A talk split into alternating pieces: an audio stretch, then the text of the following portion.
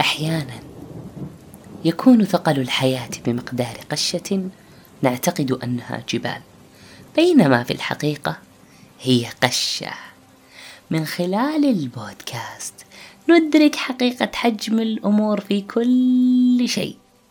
فاهلا وسهلا بك.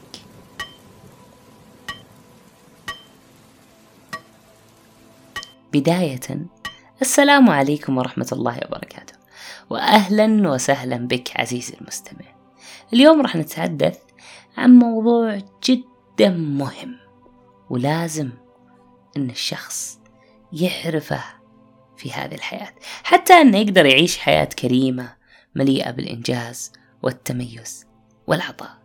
تبدأ حلقتنا إنه في أحد الأطفال يوم كان عمره 12 سنة كان يلعب مع عيال خالته ويضحك ويروح. ويجد بشكل طبيعي جدا وعادي جدا. فجأة مسكته أمه وقالت له فلان أنت كبرت على هذه الأمور.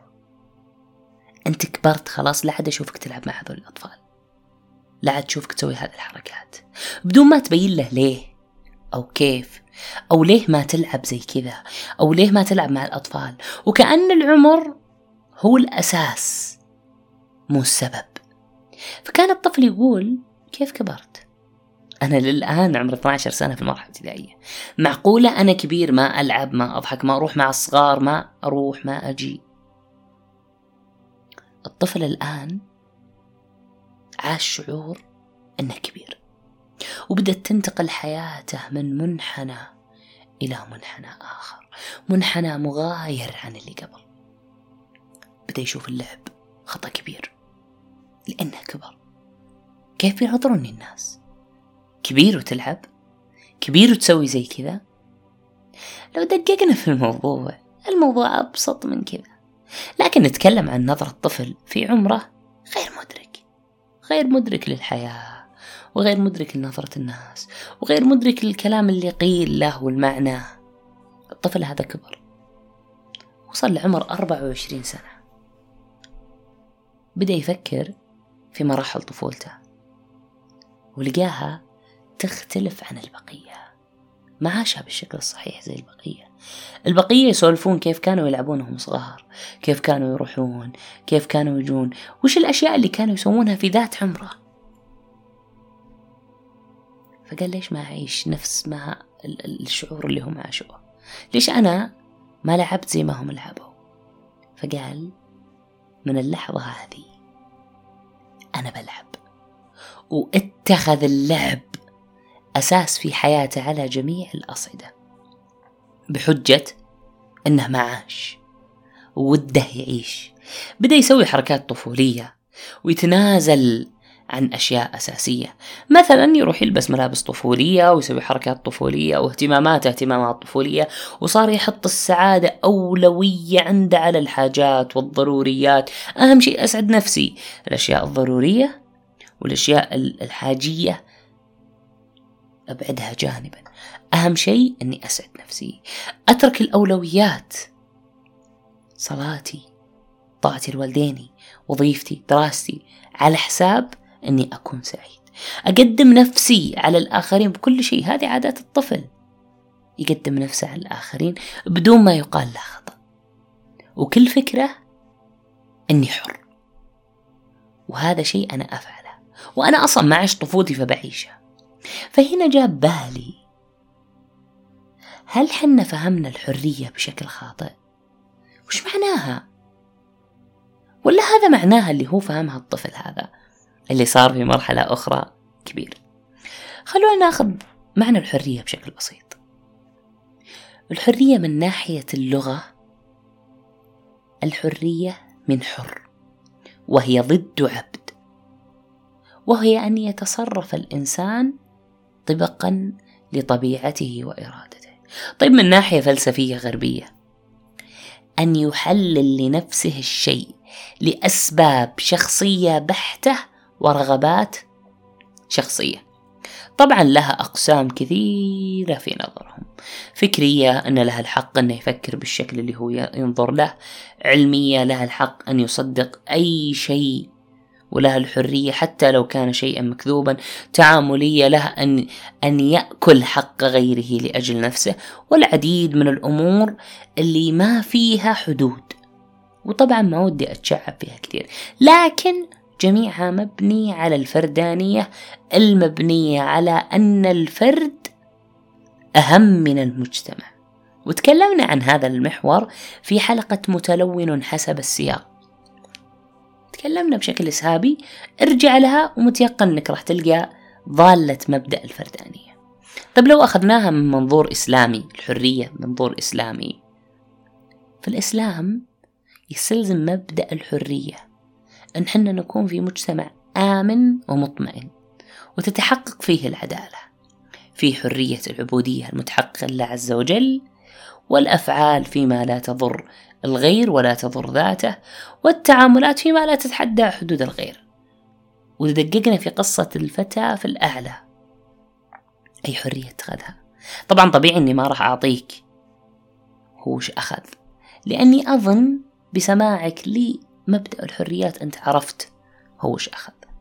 الشيء اللي حصل للطفل أنه عاش فترة من فترات حياته بوقت متأخر بينما كان يمديه وقتها يعيشها. المشكلة هل أنه لعب في عمر متأخر؟ طبعا لا.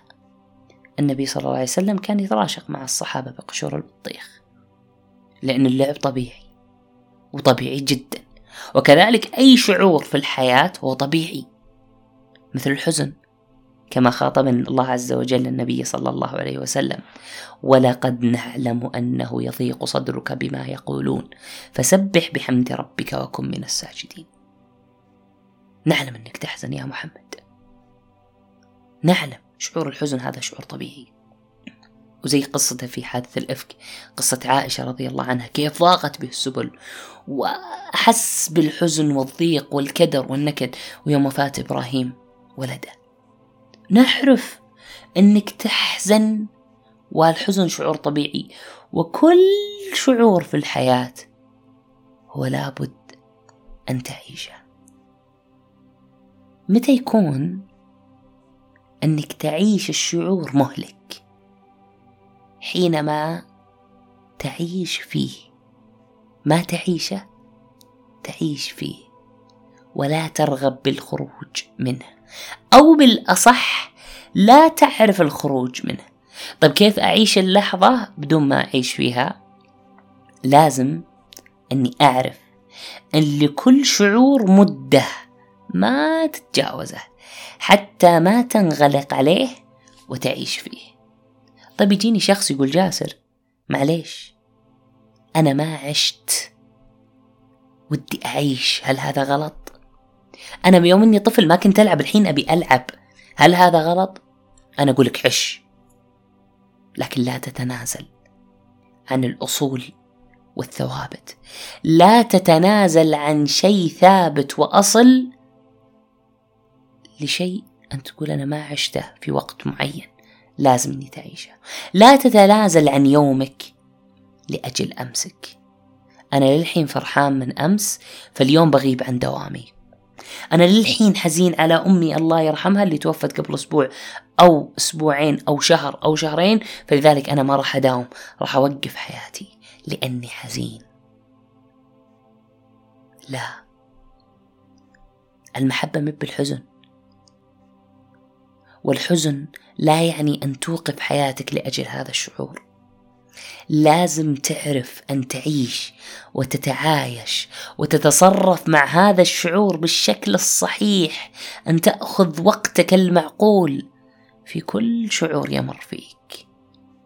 لأن عيشك الآن له مريح لك. ولا تخول لنفسك عدم عيشك لفترة زمنية من عمرك. أن تتنازل عن أسس عندك. ليس لها وجه إلا الرغبات الشخصية البحتة المخالفة للفطرة السليمة. كل فترة من فترات عمرك لها طرازها المشاعري والفكري والعلمي والمالي والاجتماعي والتعاملي ولكل مرحلة من مراحل عمرك طبيعة مناسبة لها. يوم أنك طفل لك طبيعة ويوم كبرت لك طبيعة لا تندم على ما فات. لكن تعلم مما حصل وعدل ما تستطيع. لقول الله عز وجل ما أصاب من مصيبة في الأرض ولا في أنفسكم إلا في كتاب إلا في كتاب من قبل أن نبرأها. إن ذلك على الله يسير. لكي لا تأسوا على ما فاتكم ولا تفرحوا بما آتاكم. والله لا يحب كل مختال فخور. وتذكر كل أمر من الله فاشكر الله عليه وعشه بكل تفاصيله. ويا رب دوام الرضا والسعادة والتيسير لك عزيزي المستمع. وفي نهاية الحلقة نقول لك وزي ما يقول عبد الله علوش على حسب ما مرني ومن تجارب الأولين وجهة نظر وجوز فيها الاختلاف والانقسام. كان معكم جاسر من بودكاست قشة. ونلقاكم في حلقة قادمة.